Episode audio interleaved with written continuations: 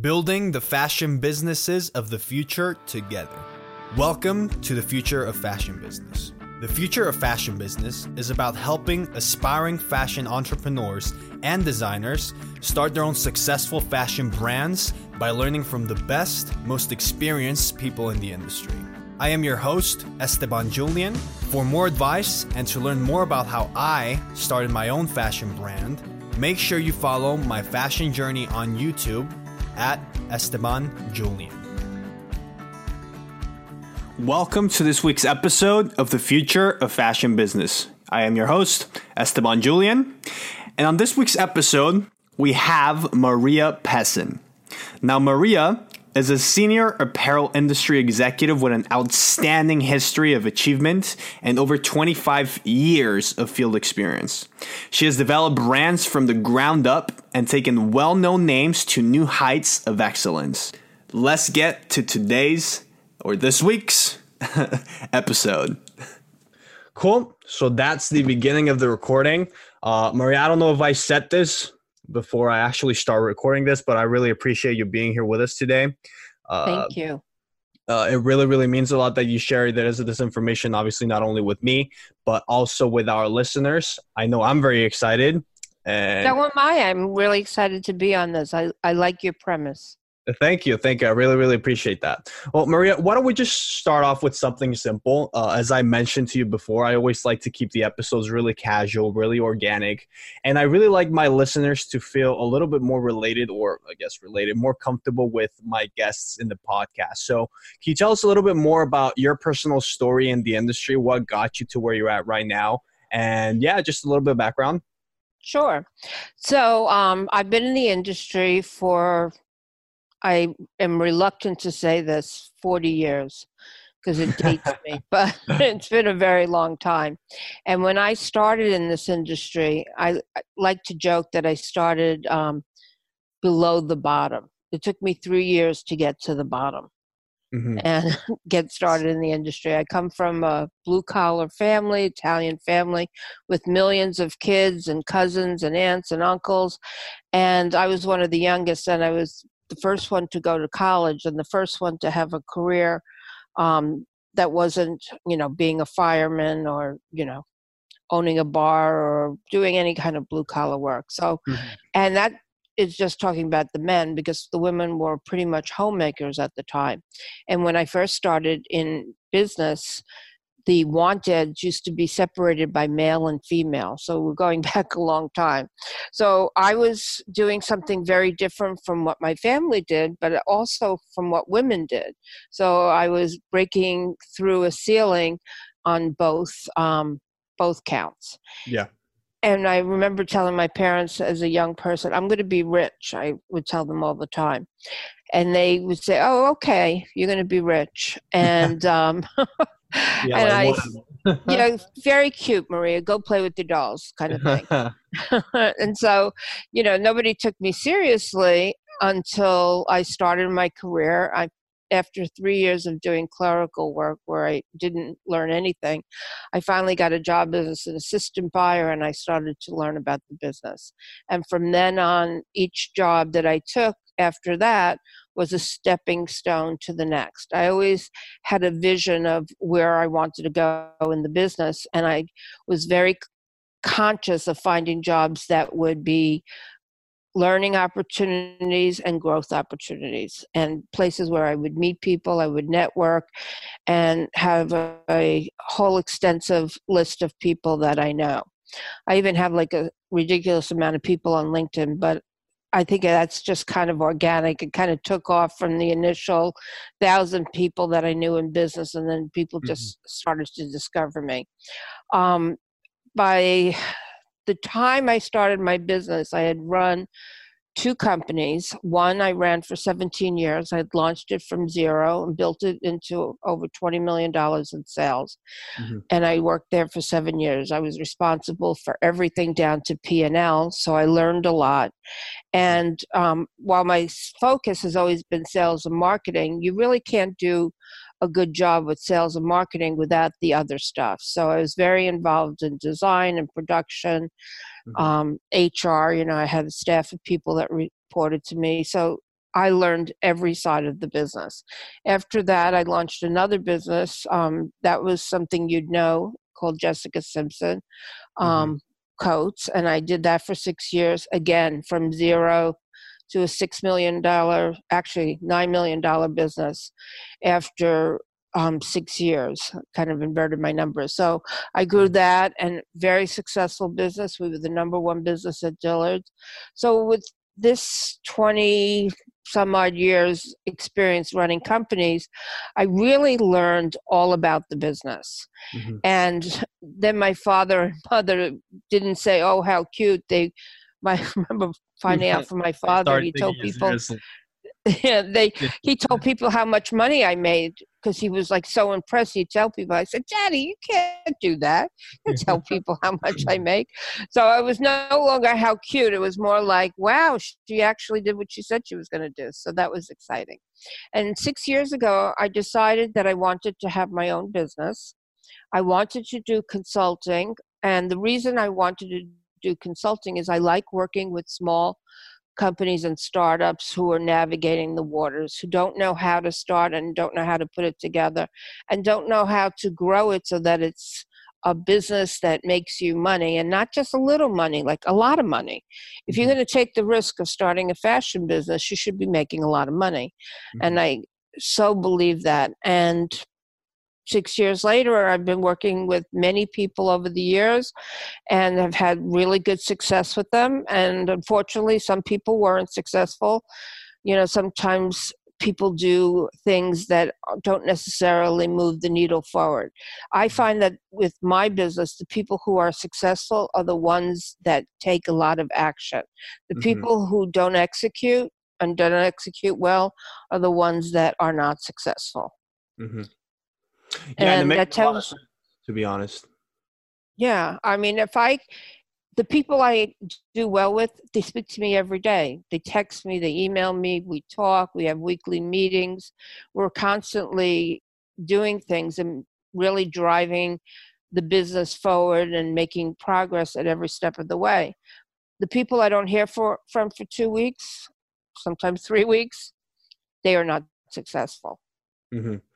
Yeah, so it's like kind of a lesson that I mean, people in the industry fall in love, I guess, because fashion is, is an industry that is so easy to fall in love with superficially because you know all of the uh, the marketing and the lifestyle that pretty much goes around it.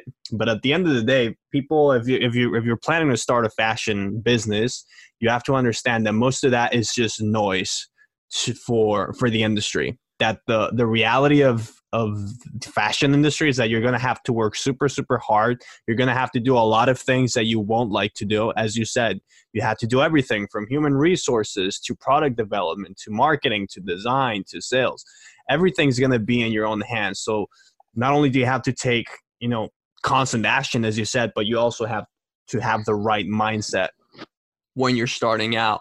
Now i love that you said that you saw in both of your clients and i'm sure that also in your experience a lot of a lot of the same things i guess patterns of behavior that fashion entrepreneurs tend to do that do not move their business forward. What would you say those biggest things are or the main things? Well one of the things i see that happens is the bright shiny penny syndrome. Mm. whereas people say oh i that looks like a good thing to do let me do that that mm-hmm. doesn't work out so then they see another thing they do that then they see another thing they do that so they're not consistent Focus. in mm-hmm. their approaches and they don't do anything long enough for it to bear fruit mm-hmm. so i think that that's a big problem why they have trouble executing and i also think that fear you know mm-hmm. one of the things that comes up a lot is people want perfection and mm-hmm. you do want to have the best line you possibly can have. You can't be mediocre, and I would never suggest that you do that. But there comes a point where you just have to do it. Mm-hmm. And a lot of people are so busy perfecting that they never pull the trigger and they never get going. And so that's a problem that I see is just just do it finally just do it and you can always course correct from there you can see what works what doesn't work and then you could keep evolving your brand so that it gets better and better each season. But that's mm-hmm. another problem with execution. And then just some people just can't get out of their own way. They're disorganized. They just can't seem to get it done. Mm-hmm. That happens as well. But that's where I come in. You know, mm-hmm. one of the things that I do is to make sure that people stay on a path that gets them somewhere and i'm kind of an accountability person you're paying me so you want to make sure you get your money's worth so you use me and i hold people accountable. I have someone a client that i worked with today and she's actually doing a business that's a little different from my normal role model. She's opening up a sales repping organization where she mm-hmm. sells lines for a commission. And um, so she's just starting this business and she and i harass her. How many calls are you making a day? How many hours are you spending reaching out? And she said you ask me that every time i speak to you. I said because that's important. That's the mm-hmm. most important thing. So i keep her accountable. And she likes that because it's helpful for her to stay focused on the most important things because you could you know you could have a very long runway but some point, you have to let that plane go in the air. Mm-hmm. No, I completely, completely agree with you. Uh, Maria, when you talked about the shiny object syndrome, you know, the fact that a lot of people have a hard time focusing on one thing, on one track, and sticking to it, would you say that tends to happen? They get distracted on the product that they're offering on or on the strategy. What would you say is the most common?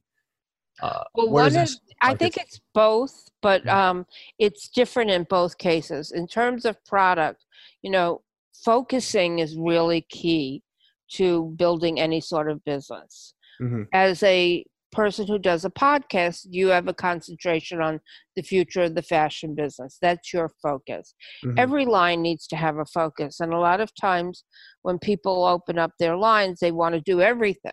They want to be everything to everyone. They tell me I could sell everyone, but you can't mm-hmm. really market to everyone. You really can't design to everyone. So you really need to have a focus mm-hmm. and say that, you know, I'm going to start out with shoes. I'm not going to start out with shoes, wallets, um, handbags, and hats. You know, mm-hmm. focus on one thing so that you're not all over the place. So mm-hmm. that's how it pertains to your product. But um, in a lot of ways, it's more of how you market and sell your product and all of the other stuff. You know, mm-hmm. digital marketing, for example. How many different platforms are you going to really concentrate on? Exactly. Maybe you start with Instagram and maybe Facebook at first and you really concentrate on those but some people they concentrate on instagram they don't get immediate results then they go to facebook they don't mm-hmm. get immediate results Trade shows are another example. Oh, someone who comes up with a trade show, that looks like a good thing to do. They do it once, they get no traffic, they never go back again. Rather than doing the the trade show several times mm-hmm. so that you start building results because it never happens the first time. So people call me a lot of times and they say, Oh, somebody tell me about this fashion show. Should I do this? Somebody tell me about this new trade show. Should I do that?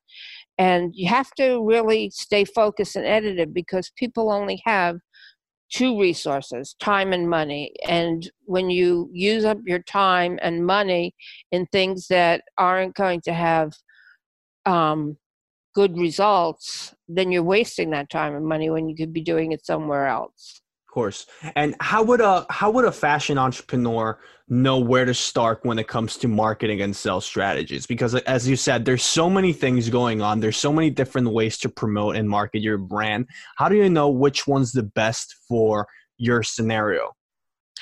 Well, it takes a lot of research. Mm-hmm. You know, you need to understand who your customer is and really identify her or him very specifically. I like to create avatars. Mm-hmm. Avatars are are a fake person, so to speak. You create this. I'm sorry. Yeah, like an imagine an imaginary sort of yeah, again, Avatar. There's no better. There's no yeah, better. Avatar. Yeah, look it I up. Try to find one, I try to find a better word. yeah, there's no better way for it. but Avatar is really like a good word for it, and you might say, okay, my avatar is a woman who's 38 years old. She has two children, 20, um, 21 months and seven years old. She's been in um, healthcare industry as an administrator for her whole life, her whole career life. Her husband um, works in uh, sports marketing, and they have a total combined income of a quarter of a million dollars a year and you know on and on and you can get very drilled down to who that customer is so Mm-hmm. then from knowing who your customer is you have to know where she lives where does she live does she live in a suburb? Does she live in um, a city? Does she what does she like to do? Does she like to go to the movies? Does she like to go to museums? Where does she spend her life? So that you know what she's reading what she's looking at what she's studying what stores she likes to shop in so you know what stores you want to sell. And then you start to find a strategy. For example um, Instagram and Facebook. So Facebook has an older demographic and Instagram has a younger demographic. So if you have a young contemporary line, you might put more of your attention on an Instagram site. Um, s- stores are do you feel like your stuff would be better in a boutique or better in a department store or maybe it'd be good in you know a big box store so you you study where your customer shops so you know where to put your product. And is she an upscale customer? Is she a moderate customer? Should I be in high end stores? Should I be in low end stores? All of that jumps out from who the customer is. Mhm. Make sense? Yeah, absolutely. Yeah, so uh, you need to know where their attention is at. Again, because you need to be where that where your customer's attention is at. You know, if they're spending a lot of time most of their days, and I don't know, a football club, then you want to be marketing that your clothing in that football club. Just, just it's a bad example, but It's actually not a bad example. Think about sports lines. yeah, You if you're operating a sport line and it's it's a football line that offers Right. I don't know, better soccer shoes that make you run faster. Well, you're gonna have to be promoting that where those customers are. Football stadium, what Instagram pages, etc. So no, it makes a lot, a lot of sense, and it also ties down to another thing that you talked about uh, about being specific about not only your marketing strategy but also your product, because you you don't want to be offering 20 different products with that customer because that just complicates the amount of information that you can get from them, right? Yes. And what you mean when you say 20 products is 20 very diverse products. Exactly. If Exactly. you Yeah. have a blouse line and there are 20 blouses, that's okay. yeah. Exactly. Like you have the shoes, you have the blouses, you have the shorts, you have the sunglasses, you have the hats, etc., etc. And now, we'd like to take a quick commercial break to thank our sponsors. This podcast is sponsored by Your Social Component. At Your Social Component, we help fashion and e commerce business owners automate and scale their online sales using the best online advertising strategies out there.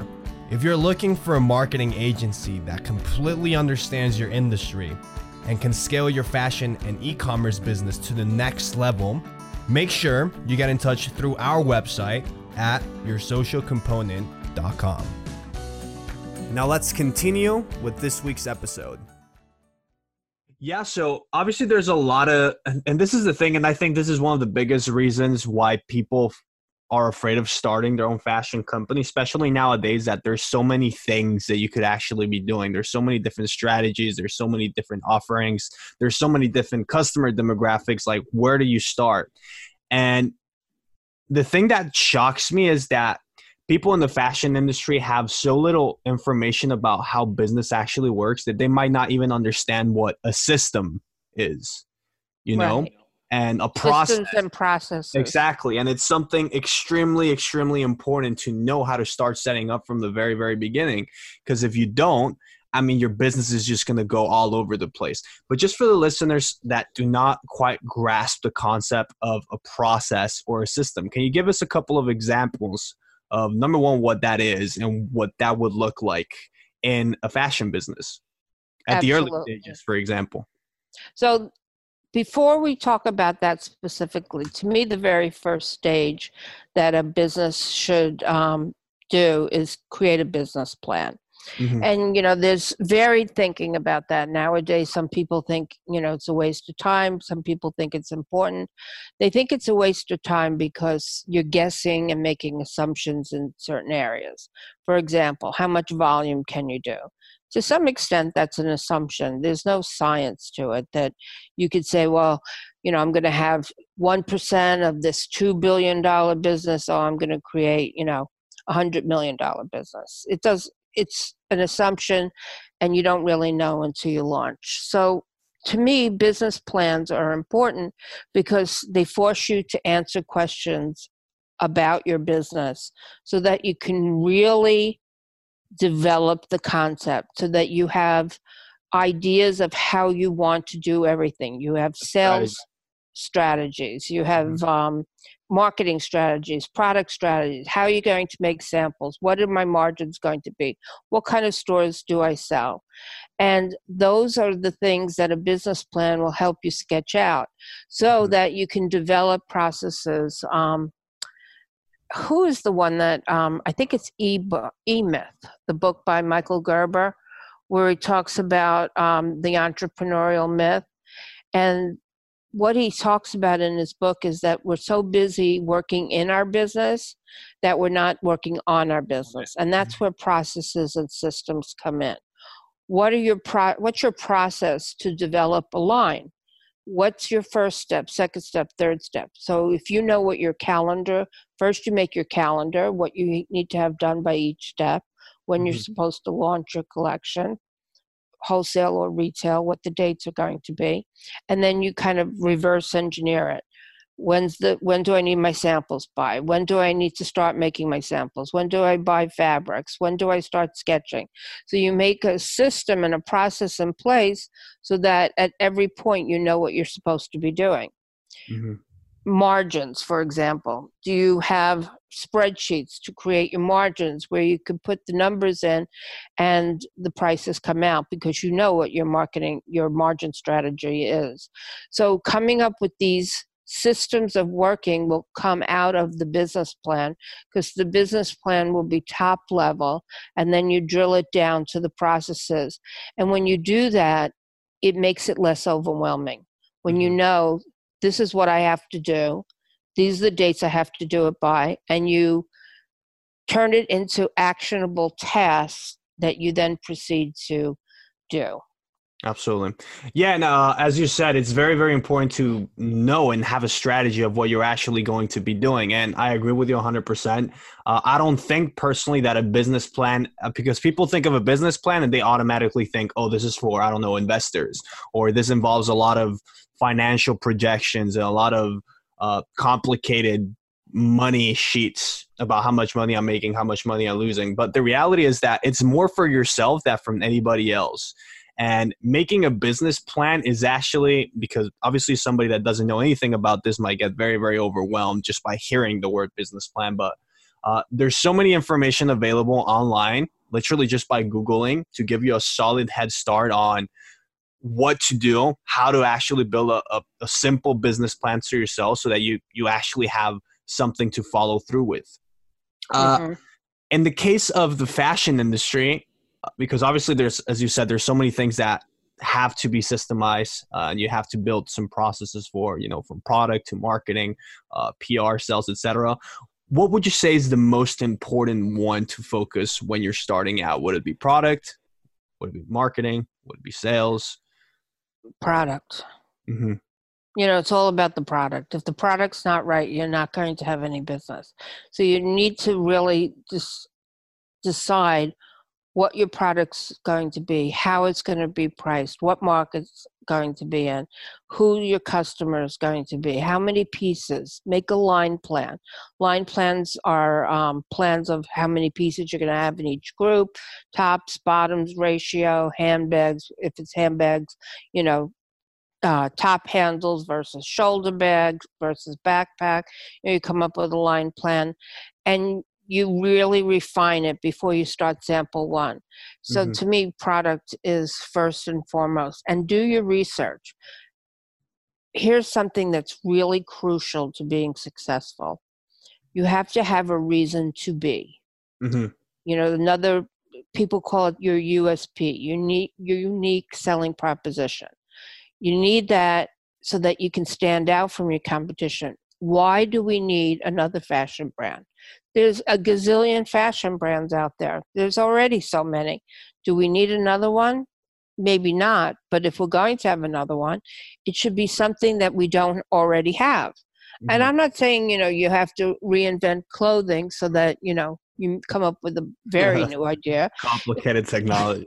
yeah, it doesn't have to be that, but yeah. it has to have a uniqueness that makes it special, that separates you from the people that you would hang in a store with, separates you from your competition. And that's very strategic in doing a uh, product assortment. Mm-hmm. Yeah, and that's that's awesome that you mentioned that because people tend to think that what they want to build comes before what the marketplace actually wants. Mm-hmm. You know, so it's very very important for you to do your research as you talk a lot about uh, listen to your marketplace. It's okay to have an idea, but you always have to keep in mind that you always have to validate that idea with Good the market. Point you know because and this this happens specifically a lot and i know this firsthand because I, I'm i know i talk a lot of, about a, a, lot of technical information but i'm naturally more more of a creative person i tend to fall in love with my my own ideas disregarding evidence and facts etc you know? don't you know? we all we yeah. we want to believe that we reinvented the wheel exactly and that happens a lot with creative people you know because they they get emotionally attached to their their art their clothing and they want to believe that people will buy it just for no other reason but because they're offering it so it's very important to do your market research look for those look for those opportunities and go forward maria what would you say would be and this is obviously there's so many different examples but just off the top of your head a quick example of what a market opportunity would look like for as you said a unique selling point or a unique uh, product offering? I'm sorry, I'm not clear exactly what you're asking. Sorry, let me let me reframe that real quick. What would you say? And this is just for, so that people, uh, my listeners, could have a very clear idea of what a unique selling proposition is. Could you give us mm-hmm. a quick example of I don't know a scenario where somebody, a hypothetical scenario, obviously it doesn't have to be real. Where I have a real one. I'm okay. You, this is one of my favorite examples. Mm-hmm. Are you familiar with the company Spanx? S P A N X. Okay, yeah, yeah. so for your um, listening audience, the ones who don't know what Spanx is, Spanx is what's called shapewear now. You know, we used to wear girdles and very tight, you know, things that held us in. Now we wear shapewear, which is more comfortable and gives us less bulges. Mm-hmm. And the way it started was with a woman called Sara Blakely. Sara wanted to wear these white pants and she didn't want to have anything see through on it, and she wanted the pants to hold her in. The shapewear underneath to hold her in. So she was looking for pantyhose without feet because she was wearing sandals. She didn't want anything to show. Couldn't find it to save her life. So she bought a pair of pantyhose, cut the feet off, and said, This is what I'm going to wear. She loved the idea so much that she spent years trying to get factories to want to make it for her because they all thought she was crazy.